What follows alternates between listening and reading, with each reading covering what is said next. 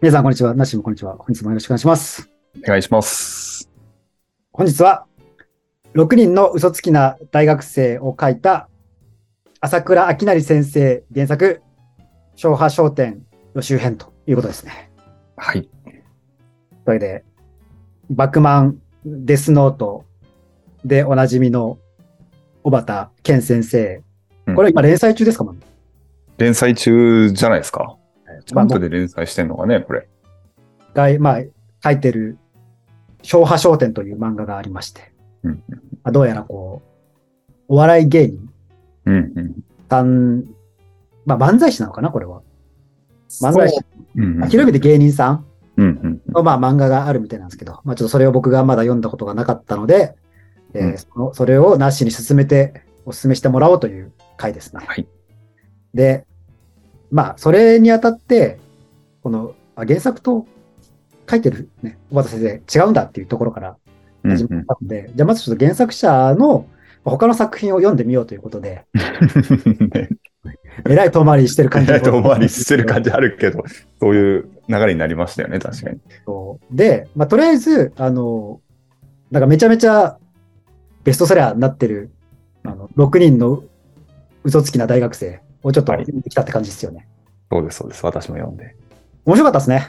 面白い。私、すげえ面白かったですよそうだね。これあれだな、あの、ちょっと今回、どこがどうネタバレにつながるかわかんないんで、ちょっと一応、あの、ネタバあ、レそのうね。つもりはないですけど、まあネタバレになる可能性があるんで、あ危ない、危ない。注意と、注意というところだけ。うんはい。で、ここからだけは、あの、多少覚悟して聞いてくださいというところです。 で、え、いや、ど僕こでかすらね。6人の嘘つきの大学生。私、先週、うん。このラジオ収録して、じゃあ、僕にも大学生読めたら読もうか、みたいな話をして、ん終わって、うん。その時に Kindle で買ってうん。うん。読み始めて、うん。もうそこからうん2時ぐらいまで読んで読破しました。もう止まらなくて。やばいっすね。もうもう引きの強さ久しぶりだったな、あの、止まらせない感じ。ちょっと、軽く話す ?6 人の嘘つきの大学生。いあ、うんどうでしたや、うんいや、めちゃめちゃ面白かったですね。なんか、久しぶりに、あ、はまった、はまったなっていう感じで。ざっくり言うと、なんかあの、まあ、人気企業のね、最終選考に残った6人が、うんまあ、最後、お互い、ななんか6人の中から1人選んでくださいみたいなね、うん。デスゲームみたいなことをやらされて、で、じゃあ、真面目にやろうかって思ってたら、あのなんかそれぞれの暴露話が謎の犯人によって始まってしまうといううん話ですね。だからこれ読んでて思ったのが、うん確かに就活ってミステリーと相性いいなと思ったんですよね。 うん。なんでかっていうと、超特殊な環境じゃないですか。謎のね。そううんだかつその特殊な環境が許されてしまう環境というかね。 うん。そうなんかどんな変なシチュエーションでも、まあ就活面接ならあり得るかみたいなことが確かしまうというところがね。で、まあに。で、も面白かったですよね。そうね就活に関してなんか私これで一段落ついた気がする。自分の中で。ああ、そういうものだったなっていうの が。マジっすか。えこれ腑に落ちた感なじ内容触れずに紹介できないのが悲しいんですけど、そうね。うんちょっとは半分ネタバレするねっていうところから言うと、な何が面白いかっていうと、犯人がこう物語のね、半分でもう明らかになっちゃうんですよね。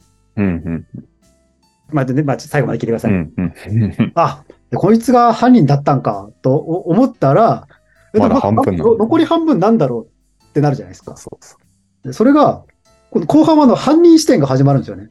で、犯人視点が始まったと思ったら、え、私犯人じゃないんだけどみたいなところで始まるというかう。ね、うん。うんえーみたいな、こいつ犯人じゃなかったのみたいなね。で、そっからこう真相編があって、まあ最後に、まあもう一回ぐらいちょっとひねって終わるみたいなね。ねえもうすごいサービス精神だなと思った。いや、すごかった。これは、ね、これ、すごかったね。面白かった。うんこれ、は、売れるわって感じ。売れるわって感じ。本当に。ああすごいサービス受けたわっていう感じだった。そうね。いや、これはすごかった。それは Amazon レビューも2000件になるわと思った。うん。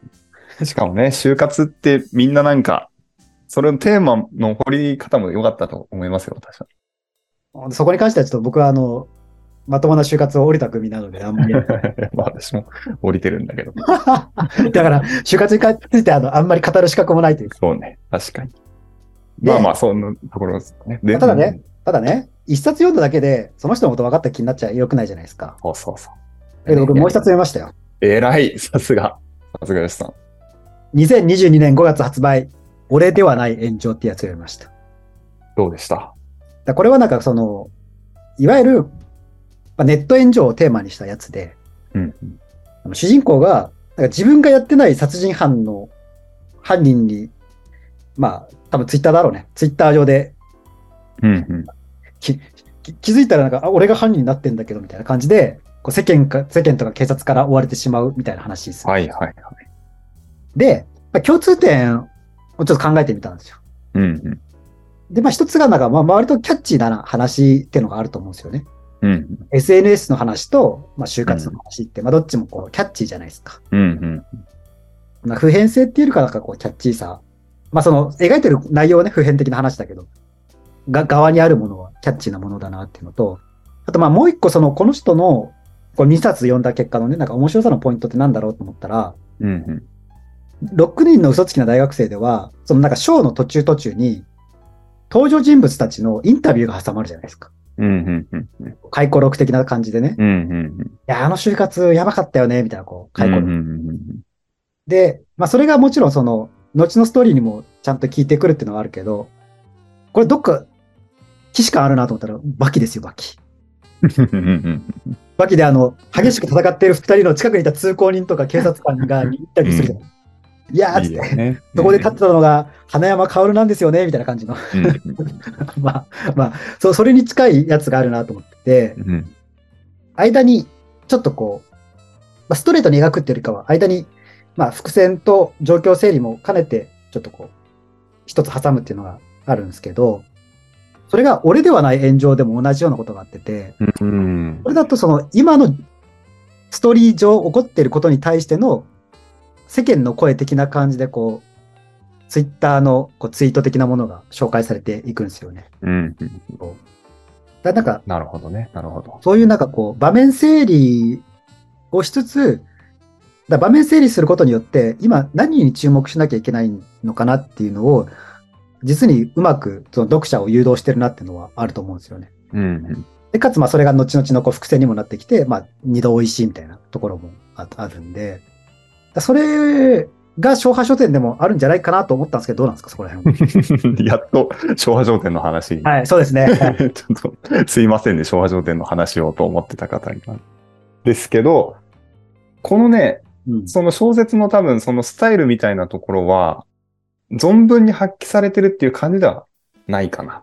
おうはいで、なんかひ一話一話、チャプターチャプターごとが、あの、6人の方を読んで、ああ、秋成さんっぽいこの伏線しっかり張ってっていう感じはするけど、それよりも、この秋成さんが単行本、昭和書店の単行本の和の合間に、秋成さんの青春時代の話が書いてあるんですけど、文字で、コラムで。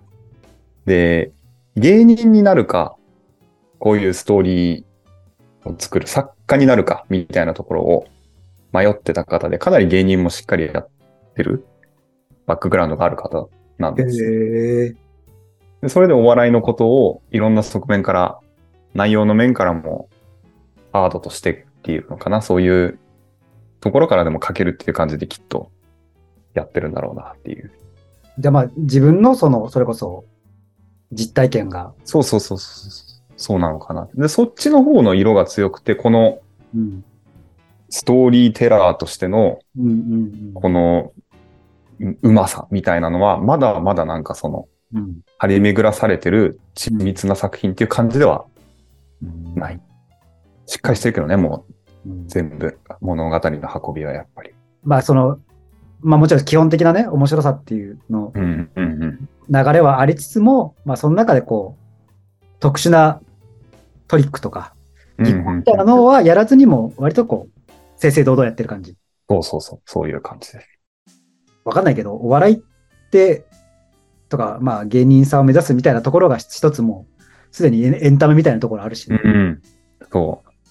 お笑いあれなんですよ。特訓があって試合があるうん。形式なんですよね。本番があるやつだから。うんうん。それがね、やっぱりすごいハマってるよね。まあ確かにね、まあお笑いの何がいいって、そのコンテストがあるところだと思うんですよ。うんうんだからちゃんと試合があるんですよね。うん。うん。で、勝利とね、敗北が分かれて。そうねで、二人でコンビでやってるから友情もね、そのコンビ内もそうだし、うんライバルとの関係とかもやっぱりいいよねっていう感じですね、青春。じゃあまあ、割とストレートな青春ものとして読んでいいですかそう、青春ものと、あとは、うんそのお笑い分析っていうところの面白さがああ、なるほど。そのあるなっていう感じがしますね。どういうところで笑いを起こすとか、何が面そ白いうそううそうそう。そうこういう特殊なシチュエーションだと、こういうタイプの笑いがうん。必要になってくるとか、そういうのを結構笑いをリズムでやっていくっていうところを終えるうん。面白さが。言語化ってやつね、お笑いその。うそうそうそうそうそう。昔、かまいたちさんも言ってましたもんね。え M1 では何秒ごとに一ボケ入れるようにしてるとか、うーん。そそっそうち系の思考というかね。そうそれがね、ああ、なん、そういうのを楽しむ感じかな。だからコメディ漫画ではないしっていう感じで。まあだから、あくまでその、野球漫画の野球が漫才に変わっただけというか。そう、 そんな、そう、まあ本当にそういう感じ、分析とかも。そうね。で、あとうまいなと思うのは、うんその、漫画の1話1話が結構ね、うんお笑いフォーマットに少し寄ってるんだよね、そのなるほ掛ど。け合いが。その、言葉選びの大喜利感とかが。うんだから二重で、で、そう大変だろうなと思うのが、うんやっぱり漫才を漫画の中でやらなきゃいけないから、そうね。難しいよ書ね。いてんでしょと思って、うんしかもこれからどんどん面白いやつが出てくるぜ、みたいな雰囲気なのに、これ全部書くの、すごこれがね、あの、何とは言わんけど、あの、音楽系だったらね、あ の、い。そうそうあの、ね、し紙面で起こしようがないからうまくごまかせるけどね。そうねあ。みたいな感じで、レベル高いみたいな感じでこうごまかせるけど、そうはならんってことですよね。もうテキスト,、まあ、テキスト化しねないとそうそうそう。その表現の難しさ、うんね直でやらなきゃいけないから、見えるもので、文字とセリフで。で読んでる分にはすごいね、普通にその漫才の部分も面白くて、まあ、本当に生の聞いて爆笑っていう感じとは違うけど、ああ、もう面白いな。あとやっぱり小畑健さんがすごいと思う。映も画うどのキャラクターも、なんて言うんだろうね、重みがある、リアリティ、なんだろうね。なんか軽い感じのキャラクターにみんな流されない感じ。ちゃんとそこにいるんだろうなっていうふうに思わせる感じはやっぱさすがだなっていうのと、うんお笑いの顔も上手。その、笑わせる時の少し抜いたシュールっぽい。そういうのもね、ほんとさすがっすね。って感じがするね。見返すと。とにかく上質ですよ、本当に。だから少年ジャンプでやるのかなと思った。なんか、やらないよなっていう感じ。で、やっぱりそうか、ちょっと上の年代でやってる連載ものなんだねっていう。だからお笑い好きだったら、全然読んでて、楽しいんじゃないかな。お笑い好き、本当に深い人深くて、こんなの違うみたいになる方もいらっしゃるかもしれないけどね。ぜひぜひ。どうですかお笑い。僕ですか僕はまあ、多分、めちゃめちゃお笑い見てる方だと思いますよ。そうだよ、そうですよね。好きですもんね。だからは、あの、ハマると思いますよ。これ連載誌、ジャンプスクエアでした。ジャンプスクジャエンプスクエア。じゃあちょっと今言ってたこと違うかもしれんけど、わかんない。ジャンプスクエアの層が、私にはわかりやすいな。ア。えっとね、一応公式発表だと20代男性らしいです。なるほど。だから少年ジャンプではないよというところで。だから青年でもないじゃないですか。青年はほら、中高生じゃないですか。そうね、そうね。ちょっと上でね。って感じかな。さらにその上と考えると、まあ、それなりにレベル高いことをやってても、まあ、不思議ではないかな、というところですよね。わかりましそた。んなところですかね。おすすめ、おすすめっていうより、ちょっと分、ん説明になっちゃいましたけど。いやいや、全然全然。じゃあ、続きは、まあ、来週まで僕読んできます。おおいや、もうそれはもちろんね、別に来週と言わずなんなら、明日読みますよ。なん なら。怪物の後に話は語っても全然いいぐらいなんで。ー。ああ、確かにね。確かに。そんな感じで、やりますかそうねで。すね。はい、じゃあ、まあ、これはね、あの、前編後編つなげる予定なので、それでは皆さん、数秒後にお会いしましょうということで、またお願いします。ありがとうございました。ありがとうございました。というわけで、後半戦ですが、えー昭和商店読んできたよ編です。よろしくお願いします。お願いします。いや、読んできましたよ。面白かったです。何巻 ?4 巻分かな4巻分まで読んできまして、で、まあ、こう、ナッシーが言ってたことをちょっと思い出しながらこう読んでたっていう感じですね。はいはいはいはい。で、語りたいことは3つあるかなっていうところで、うんまあ、最初の1つ目は、あの、おお笑い理論です。うんうんうんうんで、まあ、ちょっと1つピックアップしたいなと思ったのが、あの、笑いの射程理論っていうのがあって、はいはいはい。どの範囲の人に向けた笑いなのかっていう、うんこれはすごくわかりやすいなと思いましたね。うんうんうん例えば、漫画の中で出てきたら、こう仲良し男子高校生3人組が出てきたら、周りは全然面白くないけど、その3人を笑わせればいいんだっていうね。うんうんで、まあ、そこでなんか最初の壁としてね、こう家族を笑わせるみたいなこうミッションがあって、だうんからその家族それぞれに向けた笑いをするみたいな。なるほどなって感じでしたね。わかりやすいですよね、やっぱり。こうなんかこう、一個思い出したのが、昔あの、うんオードリーさんが何かの番組でやってた、マッチョを集めるんですたたくさん。ボディービルダーとかマッチョとかを集めて。うんうんうんで、そのマッチョに受けるネタをやるみたいな企画がある、ああ、あありますよね、そういうの。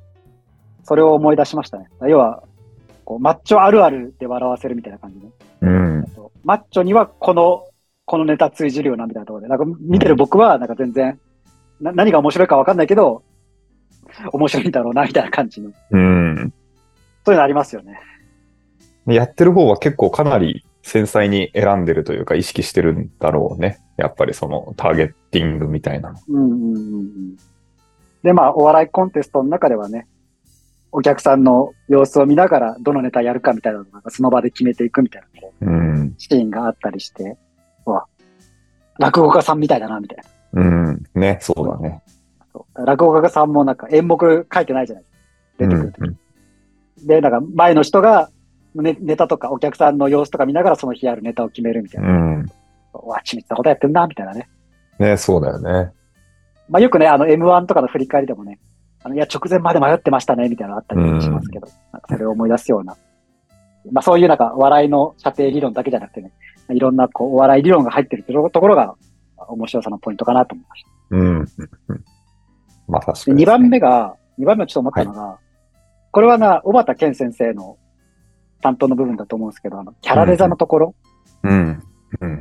で、これ読んでて面白かったのが、まあ漫画のキャラクターなんで、みんなやっぱこう特殊な服装とか、か顔立ちも含めてね、まあキャラクターデザインがされてるじゃないですか。特徴付け的なところですよね。そうそうそうそう。うんうんうんねあのまあこういう正統派の人はこういう服装だよねとか、うん。うん。そういう感じがあったりするけど、見てて思ったのよ。い言うて漫画のキャラクターでこう個性を出さなきゃいけないんで、服装とかデザインに特徴づけるじゃないですか。うん。うん。で、その、そのキャラクターの特殊さが、キャラクターのキャラデザが、うん。うんうん。あの、こう言い換えようか。芸人の特殊さがキャラデザはいを超えないというか。マッチしてるってそういう印象ですか、まあなんかあの、芸人さんとかもさ、変な格好とか特殊な服装してるししてたりする人、もう山のようにいるじゃないですか。そうですね、そうですね。だからどんだけそのキャラデザの中でなんか特殊なキャラクターが出てきても、うん。うん、いいい意味でね、いい意味で、リアルの芸人さんを超えないんですよ。ああ、なるほどね。なるほど、なるほど。だから余計になんか、まあ、現実の芸人さんってなんか、マジ異質な存在なんだなってことが、より際立つというか。ああ、なるほどね。なぜか今、ああ、白木さんが思い浮かんでるんです けど。まあ、なるほどなね。確かにそうね。そういうぽさが出てきてる漫画かもね。確かそうにそうそ出うてるというか。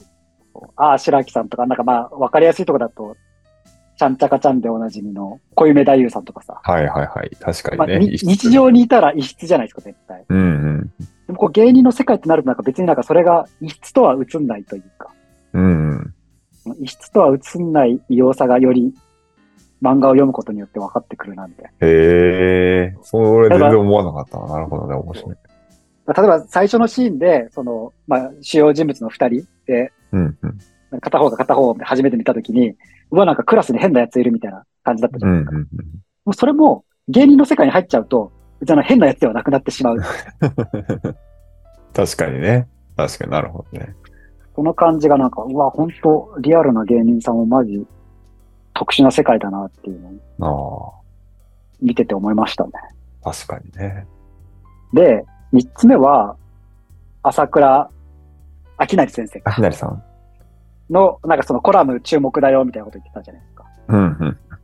途中途中の。で、まあ一応それも全部目通して、うわ、情景が浮かぶなっていうようなコラムの感じで、あれも面白かったし、あ、だから、その、まあ、この人もその、笑いとは何かっていうのを研究した先にこの作品があるんだなっていうのがよく伝わってきましたね。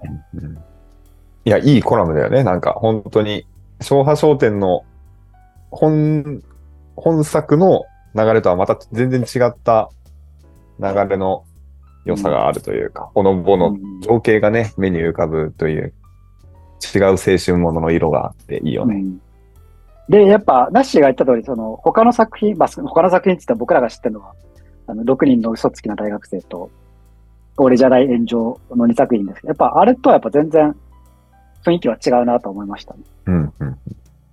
構成的にも。うん、やっぱ、普通にジャンプに合わせてきたかな、来たのかなっていうような感じで。ね。それゆえにね、やっぱりあの、6人の嘘つきな大学生の面白さが際立つというか、確かに。おお面白かったね。面白かったよね。で、なんか、し仕掛けがそろそろ、メディアのこと多分、何、うん。すごい考えてる人だと思うんですよ。うんうん。だから漫画っぽい、漫画の何かを見つけてトリックみたいなのが、最初は多分続くことが大事で、うん1、2、3、4巻で、きっとこれで波に乗ったってところで、仕掛けてくれるのかもっていううん。期待感もありますよね。そうね。なので、だからもう本当今回は、昭和商店の話をするつもりが、6人の嘘つきの大学生の話をしてしまった回っていう回なのかなと思いました。確かに前半も、前半 その割合すごい多かったそうですね。ね。まあ、なので、ちょっとまとまとめると、昭和商店ももちろん面白かったですと。うだん。からこの6人の嘘つきの大学生もな、なんかね、どっかで漫画化されてたんですよね。えー、そうすごい。いや、なんかその漫画なのか、なんかその冒頭の導入部分だけ、あの、漫画化されたのか、ちょっと、あ、でも普通にコミック売ってるな。アマゾンで売ってる。あ、文庫版も出るんだね。まあ、ですけどね、こうまあ、6人の卒業の大学生、まあ漫画もあるみたいなんで、ちょっと、文字だと読めないよという方は、そう、発射商店とともにおすすめですというところですかね。そうですね。 どっちもおすすめいや。ぜひ読んでもらいたいよね。少しでも興味を持った方がいたら、本当にそうね。すごいパワーの作品だったなと思いますからね。でまあ僕らが言うまでもなく、もうすでにベストセラーの本なんでね、な、なんも言えねえって感じです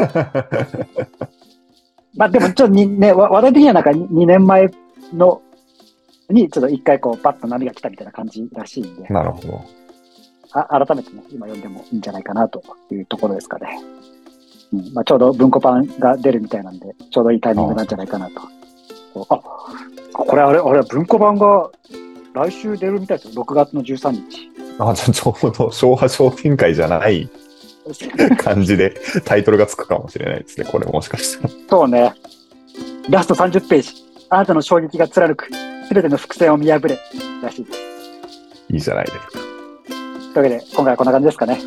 そうですね。私ももう前半でたっぷり話しましたね。はい。じゃあ、というわけで本日もありがとうございました。ありがとうございました。